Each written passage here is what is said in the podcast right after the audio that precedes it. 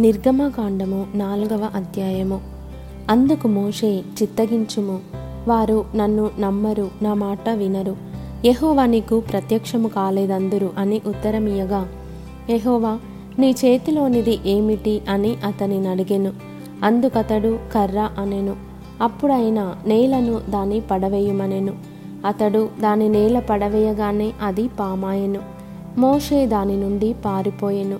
అప్పుడు యహోవా నీ చెయ్యి చాపి దాని తోక పట్టుకొనుమనగా. అతడు తన చెయ్యి చాపి దాన్ని పట్టుకొనగానే అది అతని చేతిలో కర్ర ఆయెను.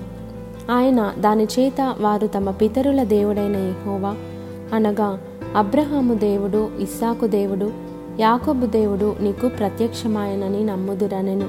మరియు ఎహోవా నీ చెయ్యి నీ రొమ్మున ఉంచుకొనుమనగా అతడు తన చెయ్యి రొమ్మున ఉంచుకొని దాన్ని వెలుపలికి తీసినప్పుడు ఆ చెయ్యి కుష్టము గలదై హిమము వలె తెల్లగా ఆయెను.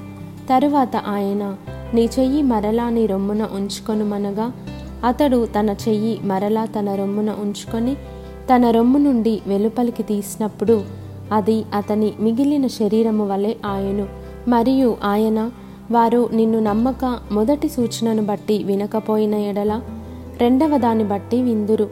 వారు ఈ రెండు సూచనలను బట్టి నమ్మక నీ మాట వినకపోయిన ఎడల నీవు కొంచెము ఏటి నీళ్ళు తీసి ఎండిన నేల మీద పోయవలెను. అప్పుడు నీవు ఏటిలో నుండి తీసిన నీళ్ళు పొడి నేల మీద రక్తమగుననెను. అప్పుడు మోషే ప్రభువా ఇంతకు మునుపైనను నీవు నీ దాసునితో మాట్లాడినప్పటి నుండి అయినను నేను మాట నేర్పరిని కాను. నేను నోటి మాంద్యము నాలుక మాంద్యము గలవాడనని యహువాతో చెప్పగా యహోవా మానవునకు నోరిచ్చినవాడు ఎవడు? మూగవాణినే గాని చెవిటివాణినే గాని దృష్టిగల వాణినే గాని గ్రుడ్డివాణినే గాని పుట్టించినవాడెవడు? యహోవానైన నేనే గదా కాబట్టి వెళ్ళుము. నేను నీ నోటికి తోడయుండి నీవు ఏమి పలుకవలసినది నీకు బోధించెదనని అతనితో చెప్పెను. అందుకతడు అయ్యో ప్రభువా నీవు పంపతలంచిన వానినే పంపుమనగా ఆయన మోషే మీద కోపపడి లేవియుడగు నీ అన్నయైన అహరోను లేడా? అతడు బాగుగా మాటలాడగలడని నేనెరుగుదును.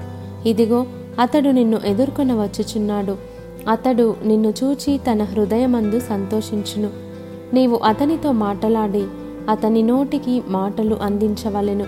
నేను నీ నోటికి అతని నోటికి తోడయుండి మీరు చేయవలసిన దానిని మీకు బోధించెదను. అతడే నీకు బదులు జనులతో మాటలాడును. అతడే నీకు నోరుగా నుండును. నీవు అతనికి దేవుడవుగా ఉందువు.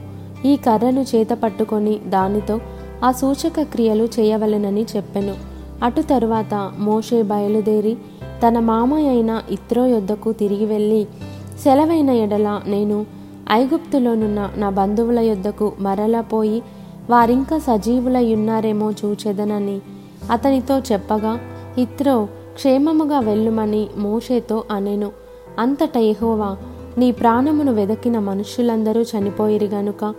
ఐగుప్తుకు తిరిగి వెళ్ళుమని మిద్యానులో మోషేతో చెప్పగా మోషే తన భార్యను తన కుమారులను తీసుకొని గాడిద మీద నెక్కించుకొని ఐగుప్తుకు తిరిగి వెళ్ళెను. మోషే దేవుని కర్రను తన చేత పట్టుకొని పోయెను. అప్పుడు యహోవా మోషేతో ఇట్లనెను నీవు ఐగుప్తునందు తిరిగి చేరిన తరువాత చేయుటకు నేను నీకిచ్చిన మహత్కార్యములన్నీ ఫరో ఎదుట చేయవలెను సుమి. అయితే నేను అతని హృదయమును కఠినపరచెదను. అతడు ఈ జనులను పోనీయడు. అప్పుడు నీవు ఫరోతో ఇస్రాయేలు నా కుమారుడు నా జ్యేష్ఠపుత్రుడు. నన్ను సేవించినట్లు నా కుమారుని పోనిమ్మని నీకు ఆజ్ఞాపించుచున్నాను. వాని పంపనొల్లని ఎడల ఇదిగో నేను నీ కుమారుని నీ జ్యేష్ఠపుత్రుని చంపెదనని యహోవా సెలవిచ్చుచున్నాడని అతనితో చెప్పుమనెను. అతడు పోవు మార్గమున సత్రములో యహోవా అతనిని ఎదుర్కొని అతని చంపచూడగా సిప్పోరా వాడిగల రాయి తీసుకొని తన కుమారునికి సున్నతి చేసి అతని పాదముల యొద్ద అది పడవేసి నిజముగా నీవు నాకు రక్త సంబంధమైన పెనివిటివైతి వనెను అంతటా ఆయన అతనిని విడిచెను. అప్పుడు ఆమె ఈ సున్నతిని బట్టి నీవు నాకు రక్త సంబంధమైన పెనిమిటి వైతివనెను మరియు యహోవా మోషేను ఎదుర్కొనుటకు అరణ్యములోనికి వెళ్ళుమని అహరోనుతో చెప్పగా అతడు వెళ్ళి దేవుని పర్వతమందు అతని కలుసుకొని అతని ముద్దు పెట్టుకొనెను. అప్పుడు మోషే తను పంపిన ఎహోవా పలుకుమన్న మాటలన్నిటినీ ఆయన చేయను ఆజ్ఞాపించిన సూచక క్రియలన్నిటినీ అహరోనుకు తెలిపెను. తరువాత మోషే అహరోనులు వెళ్ళి ఇస్రాయేలీల పెద్దలనందరినీ పోగు చేసి యహోవా మోషేతో చెప్పిన మాటలన్నీ అహరోను వివరించి జనుల ఎదుట ఆ సూచక క్రియలను చేయగా జనులు నమ్మిరి. మరియు యహోవా ఇస్రాయేలీలను చూడవచ్చి తమ బాధను కనిపెట్టనను మాట జనులు విని తల వంచుకొని నమస్కారము చేసిరి.